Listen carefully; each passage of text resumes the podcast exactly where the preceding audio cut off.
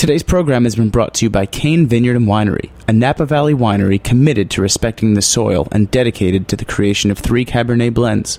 For more information, visit cain5.com. You're listening to Heritage Radio Network, broadcasting live from Bushwick, Brooklyn. If you like this program, visit heritageradionetwork.org for thousands more.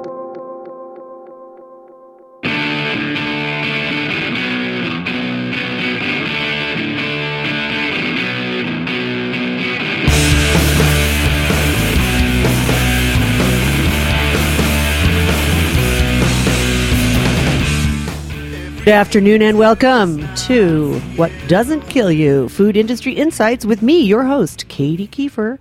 Um, we're going to be talking about genetically modified organisms today, and uh, to that end, we have the wonderful journalist Tom Philpott on the phone with us.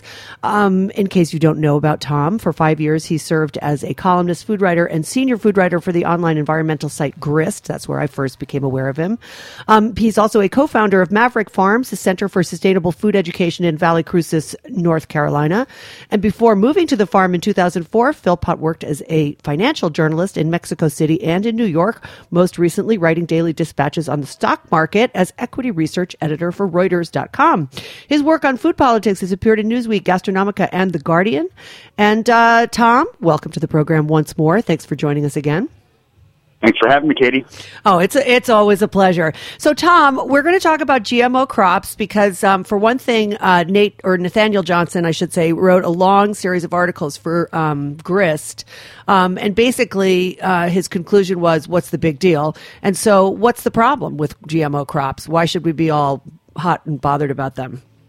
Uh, well, I think that there are a few different things we should think about. One I think the biggest one we have to think about is the way that they, they have been used, the way that they have sort of taken their place on the agricultural landscape.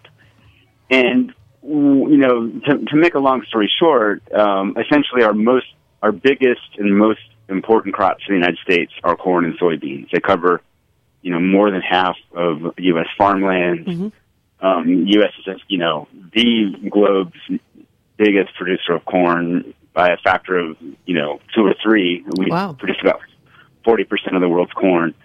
Um, so you know these are these are huge crops, huge markets, and um, you know another big crop, but not nearly as big as those two, is cotton.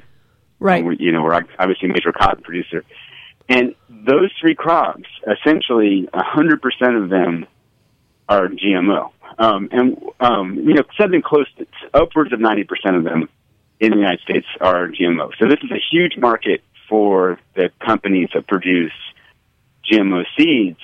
Um, and I, you know, I think it um, it has to be said over and over again that the same companies that produce GMO seeds are also the dominant producers of pesticides, um, and by that I mean herbicides and insecticides um, on the planet. These are huge companies like Syngenta, like the most famous one of all, Monsanto, like Dow mm-hmm. Chemical, mm-hmm. DuPont, DuPont, right. you know, all these companies have a foot, um, a big foot in in both of those both of those fields, and as a result of that, I think um, the way that the technology has been used has been essentially as to you know for insecticidal or weed suppression purposes. And so you know basically you've got two traits on the market. Um, you've got crops that are engineered to withstand herbicides, and so what that means is that you know when farmers plant their crops, when farmers plant you know Roundup Ready corn, as it's called, they're able to spray herbicide to spray the herbicide Roundup on it even after the crop has emerged. It right. doesn't hurt the crop, but it kills all the weeds. And the other trait is BT, which is a natural. It's a it's a um, microbial uh, pest, naturally occurring pesticide. It's a, a, a soil um, microbe mm-hmm. that uh, kills certain bugs, and um, these companies have isolated a gene from it and put it into corn and cotton. Um, and and the corn and cotton plants themselves kill certain certain bugs, and so they're engineered for their own with their own pesticide. And so these are the these are the two ways that they've been used so far and they've been used over a huge expanse of farmland. Um, and they've also in other places where they grow lots of corn and soy, like Argentina Mm-hmm. um, and, and now Brazil, um, the same traits, the same crops are, are also being grown. And the problem with it is that when you, you know, this is just, you know, basic ecology. When you take, um, you know, a single species like a corn plant and put it over, you know, literally millions of acres. I think we grow something like 90 million acres of corn in the United States. Um, and so most of it is Roundup Ready and BT. Most of it has both those traits. Right. And so what you're doing is you're applying the same herbicide year after year after year, and it's inevitable and predictable that some weeds are going to survive that herbicide and pass those genes, pass their genes on to their progeny, and so you're going to get Roundup Ready weeds. You're going to get weeds that are able to resist Roundup, and that's happened.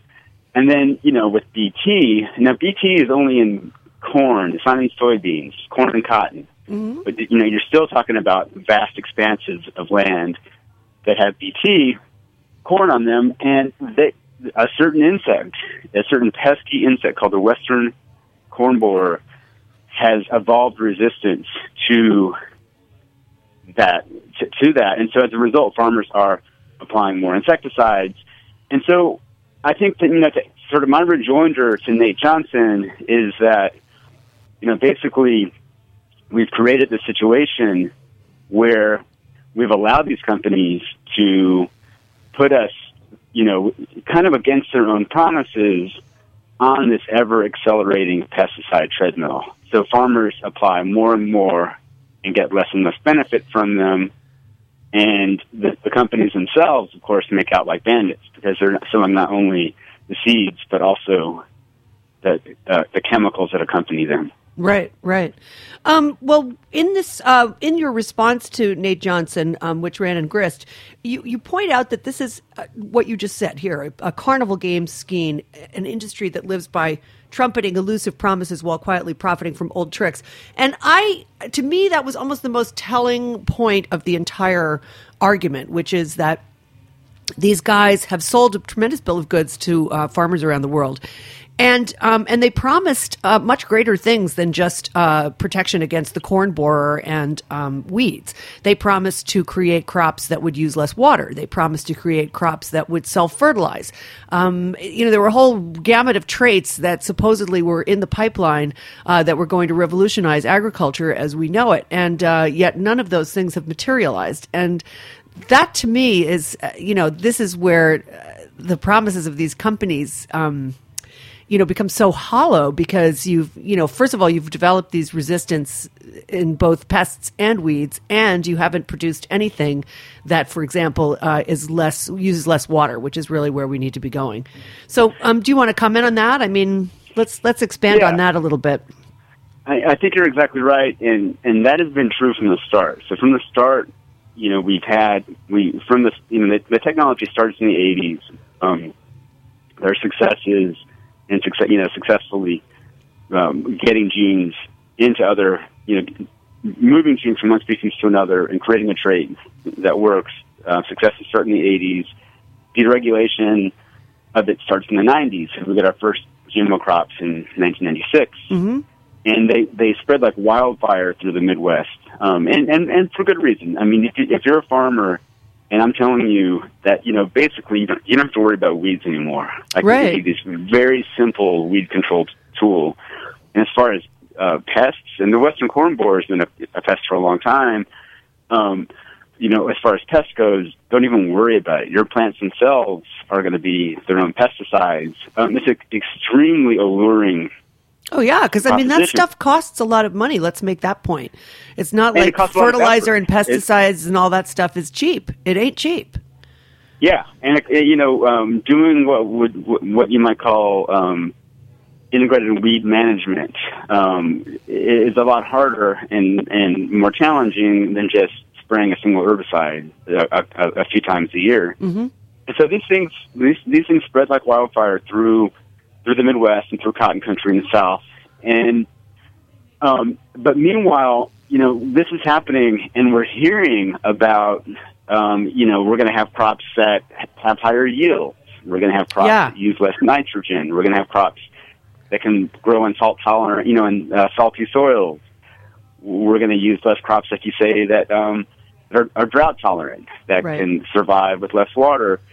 And these promises are still being made today. We're still hearing about this, you know, down the road we're going to we're to be getting this stuff.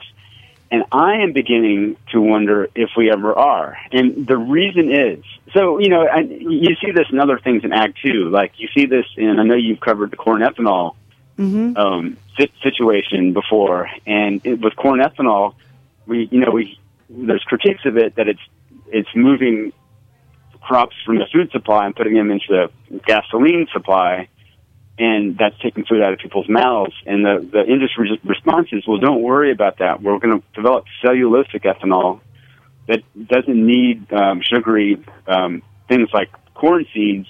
What it what it needs is just plant matter. We're, we're going to harvest. We're going to create ethanol from plant matter, uh, corn waste or grass that uh, people can't eat, Right. and it's going to be great.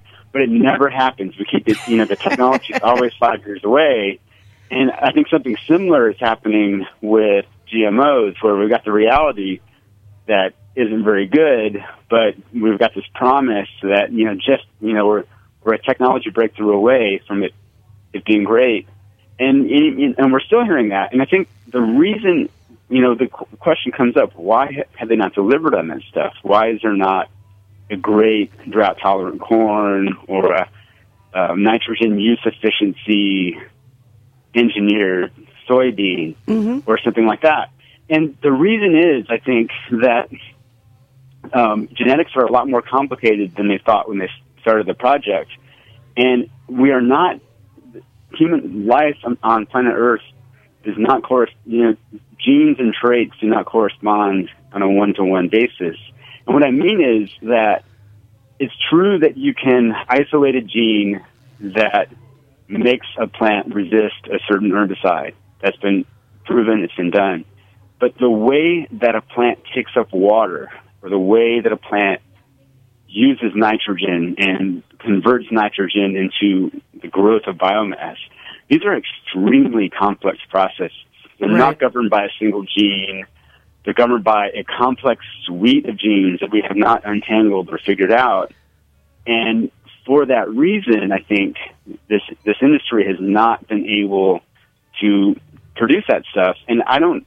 And you know, when I look into what Monsanto is doing, uh, I am getting the idea that they are quietly moving away from GMOs and moving in different directions, um, even as they even as they trumpet these discoveries down the road.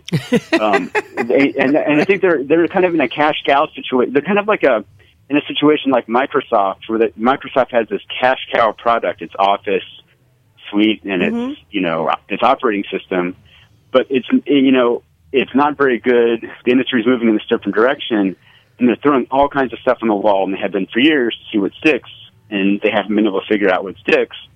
But they they've got this cash cow that keeps the whole thing going forward. Sure. And I think Monsanto, Monsanto might be entering a situation like that where it's, you know, basically Roundup Ready and BT traits and new combinations of them and stacking, you know, putting more uh, genes to, make uh, plants herb- uh, resistant to more herbicides and things like that, or how they make their money. But the innovation, you know, they're they're they're struggling to find something, some other way of innovation because the GMO stuff isn't really working for them. Yeah, I, I think that's really some very interesting stuff. And I, I wonder, you know, um, GMOs on the face of it, I mean, they sounded great. I mean, there was another response to uh, Nate Johnson's series uh, that, you know, promoted the use of GMOs and that in poor countries where there's less uh, opportunities um, for, you know, having a lot of equipment, um, you know ways to use the soil differently and so forth. Gmos have been very successful. But the thing that uh, interests me is that like i remember seeing a documentary recently about um, you know how monsanto introduced or one of the seed companies introduced a genetically modified corn or cotton. And um, and it really was not as drought tolerant as local uh, hybridized varieties. And so I'm curious about, you know, like this gene planting thing, you know, was like, whoa, this is so fantastic. We're on the cusp of like blah, blah, blah. And yet basic hybridization is, can be in many cases even more effective than planting genes. And I wonder uh, why farmers have, um, who are starting to have to use different and more pesticides per acre or more herbicides per acre are not embrace or going back into that sort of that fold of just going for regular old hybridization and and enough with this GMO stuff. Why do you think that is? That the farmers are so um, is that a labor issue because you know there aren't that many people farming anymore. So one of the things about GM crops is that they they reduce labor, right? Yeah, I mean, I think they well they do they do when they work. Um, if you have a if you're a farmer that's managing a field that uh, with Roundup Ready corn and soybeans, you're able to ma- manage much more land on your own if you have this very simple weed management strategy of you know I'm literally going to hire the crop duster to come three times a year, Mm-hmm. three times a season, and wipe out all my weeds until I get a, a canopy up and, and weeds can't grow anymore. Um, and that's my weed management strategy. That that's great if it works, and you can you can manage more land. And I think it has um, helped drive the consolidation of farms, the trend of farms of uh, farms getting bigger and bigger in in places like Iowa. Mm-hmm. Um, the the problem is that when they don't work, and uh, when you get these Roundup resistant weeds, um, then what was this great management tool? You know, suddenly you've got a disaster in your hands, especially if you've got tons and tons of land. And you know, we see Right. that the where um, for reasons I don't fully understand, the where, where um, the resistant weeds developed first was in the South, Mhm. in um, in cotton country, and um, and you know you can go back into the trade. I know you're a reader of the of the farm trade press, just like I am, Yeah. and you go back to 2005, 2006. Um, you know, real uh, frustrate. You know, you get articles about extremely frustrated farmers trying to, you know, suddenly trying to figure out how to manage weeds again when they've got their crop up. Roundup's not killing the weeds that uh, that it's supposed to kill Right. they, they can't apply other uh, pest uh, herbicides directly, and so they're literally out there hoeing weeds again, or you know, figuring out a way, a very labor-intensive way to apply herbicides between rows, and so you're not hurting the crop. Right. Um, and so, and th- that situation is moving uh, north very rapidly. I was just in Wisconsin giving a talk at a university, uh, University of Wisconsin Whitewater, Whitewater, which is pretty far north. And I was hearing that just the growing season before, I was talking to a couple of farmers um, that Roundup resistance crop uh, resistance weeds had shown up there for the first time, Uh-huh. and um, and so it, it's happening. And what um, I think what what's driving the mentality now is that there is another set of products that are making their way through the USDA's regulatory system Mhm. that are resistant not just to Roundup but also to these older herbicides like 2,4-D. Right, which is And, part of uh, Agent Dic- Orange. Dicamba. There's a big, Yeah. there's lots of hype about that. How terrified we should all of- be. Lots of hype about that, and the thing about it is, I think it is uh, for farm for, for farmers in these situations that have these huge farms that are kind of have come to rely on this easy weed management regime. I think they're you know very hotly anticipating uh, the deregulation of these crops, so they can get their hands on them. And so now, instead of just uh, spraying Roundup, they can a mix of Roundup and 2,4-D Right. and you know at least for a couple of years um, they can take care of, of their weed problem again and look at easy again. Um, and you know here's here's the thing when Monsanto came out with Roundup Ready in the 90s, there was a lot of talk about resistant weeds. Yeah. And what Monsanto said was, it's not going to happen. It's impossible because the the way that Roundup works, the way that it kills plants, it would be impossible for plants to grow resistance to it. Well, that ended up being obviously wrong, right? Yeah. And now the companies are saying that look, when you've got two herbicides um, hitting the crop or hitting you know a set of weeds, Right. there's no way, it's simply impossible for resistance to develop.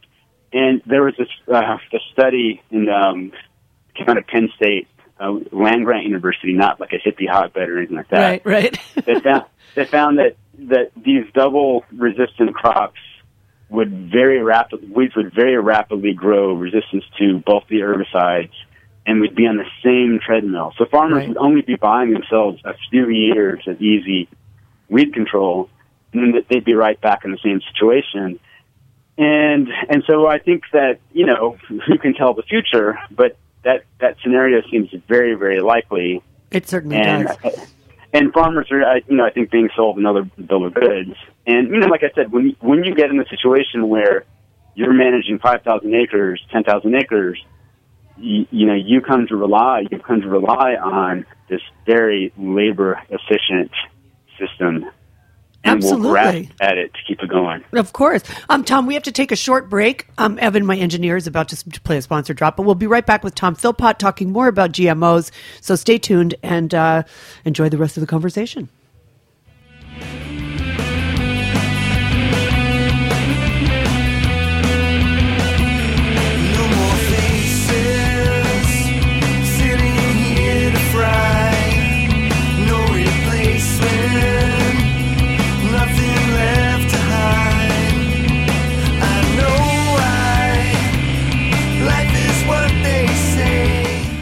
You're listening to Kill Me in the Summertime by Dead Stars on heritageradionetwork.org.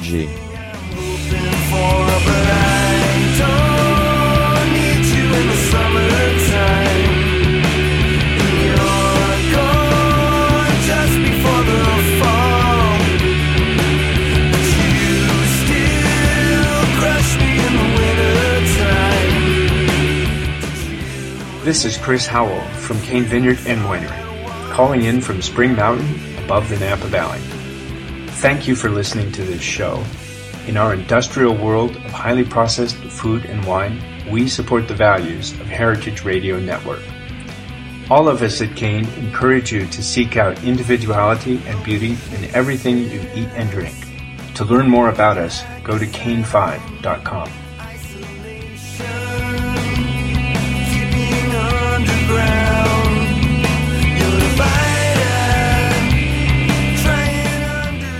This is What Doesn't Kill You Food Industry Insights with me, your host, Katy Keiffer. And we're talking GMOs with uh, the excellent journalist Tom Philpott, who writes now for Mother Jones, but was formerly at Grist for many years.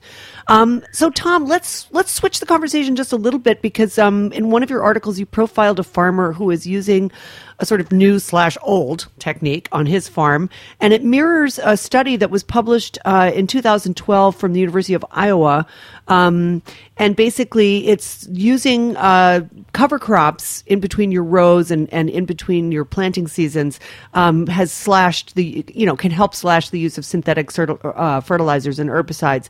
And uh, the the guy that you profiled, um, a farmer named uh, I forget what Brandt, somebody Brandt, David Brandt, yeah. David Brandt, um, that he had managed to um, not only uh, you know reduce his use of, of uh, reliance on chemicals, but also had grown topsoil, which is something that um, people don't talk about a lot. But topsoil is something that is you know is, is, is a non sort of almost a non renewable resource without some serious management techniques.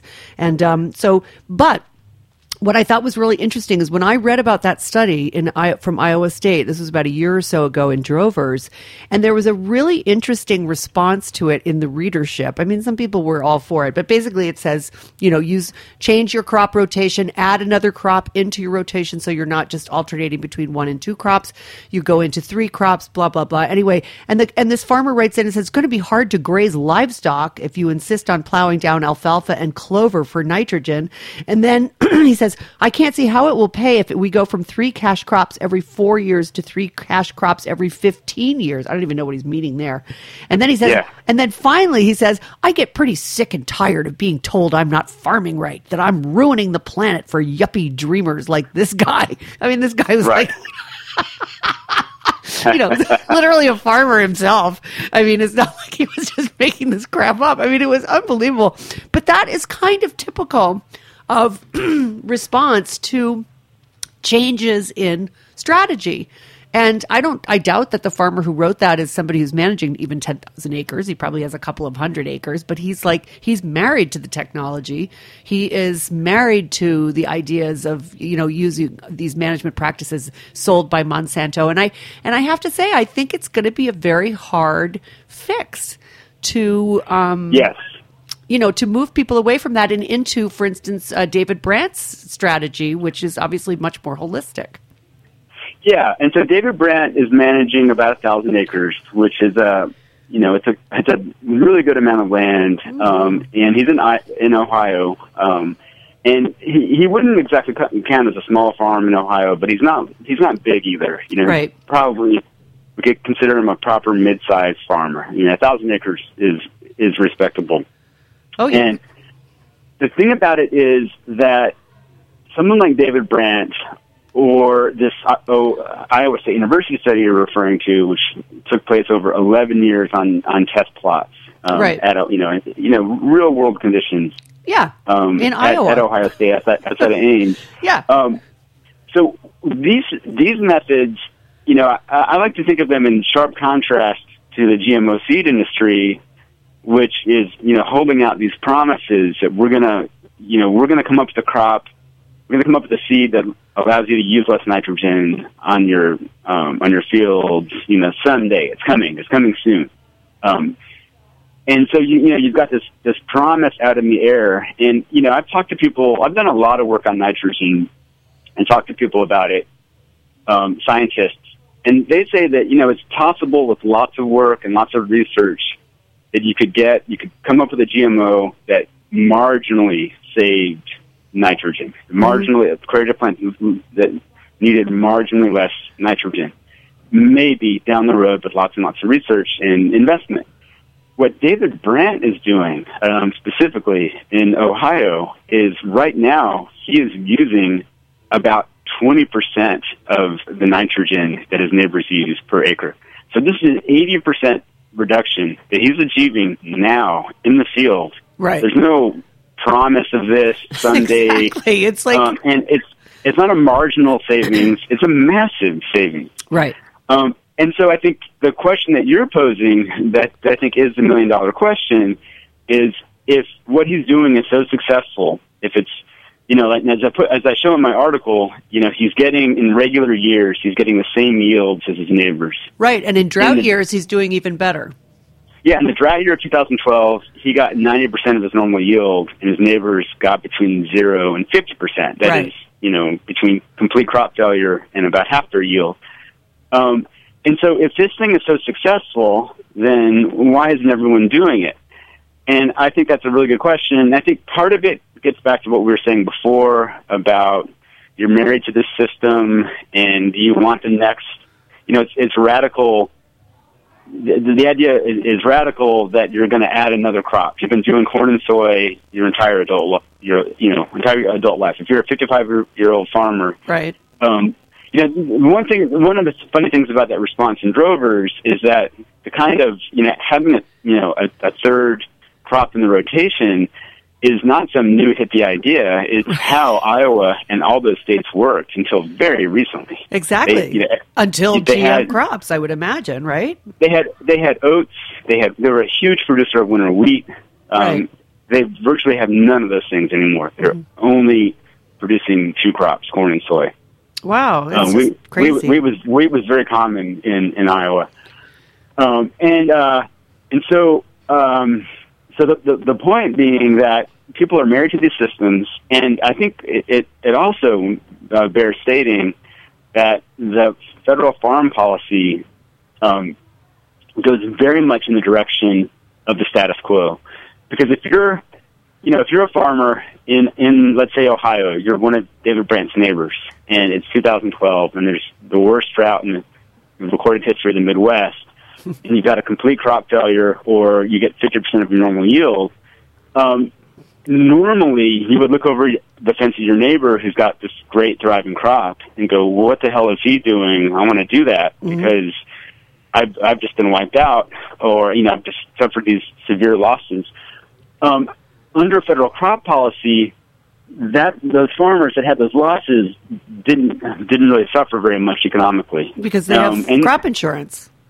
They have crop, they've got the highly subsidized crop insurance. Right. It's subsidized at very many different levels, and then they've got you know counter-cyclical payments and other other farm programs. Mm-hmm. And you know, I'm someone who who very strongly believes that farmers that society does need to take some of the risk for farmers. So there should be farm programs.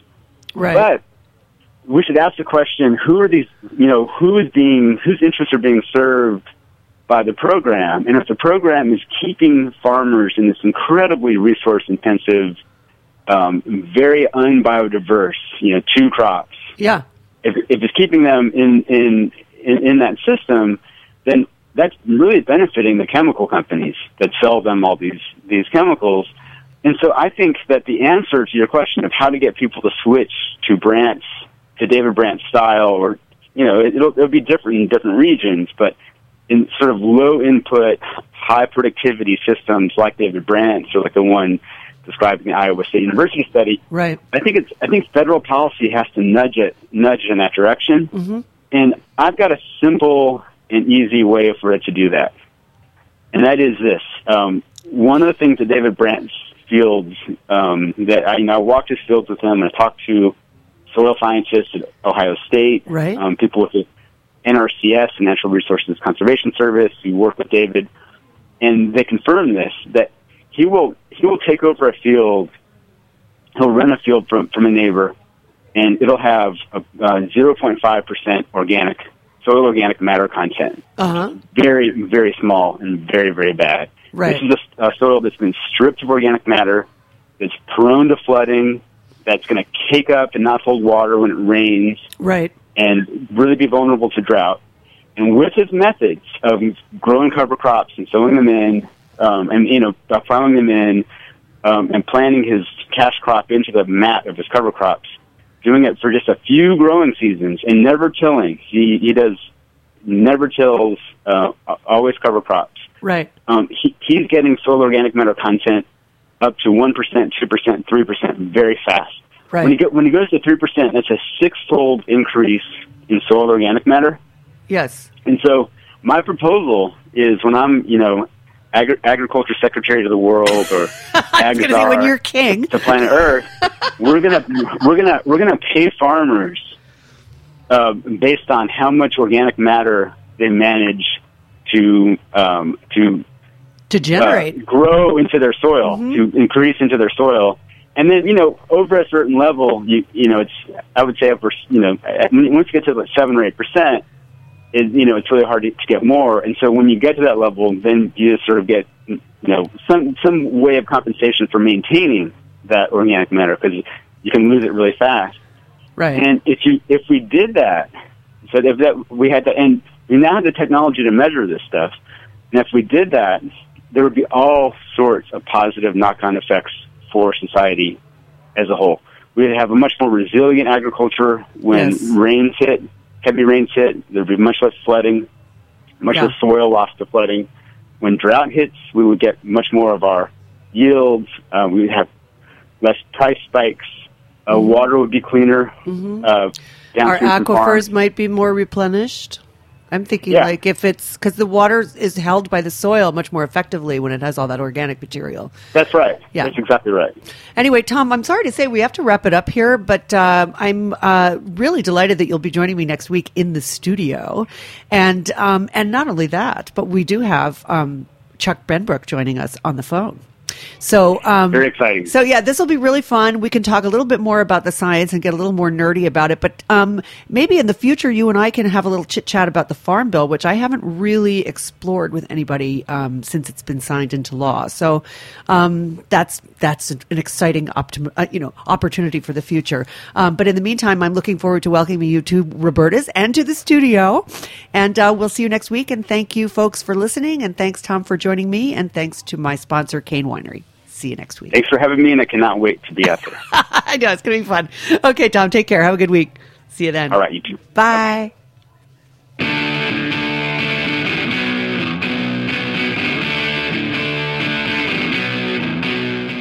Thanks for listening to this program on heritageradionetwork.org. You can find all of our archived programs on our website or as podcasts in the iTunes Store by searching Heritage Radio Network. You can like us on Facebook and follow us on Twitter at heritage underscore radio. You can email us questions at any time at info at heritageradionetwork.org. Heritage Radio Network is a nonprofit organization. To donate and become a member, visit our website today. Thanks for listening.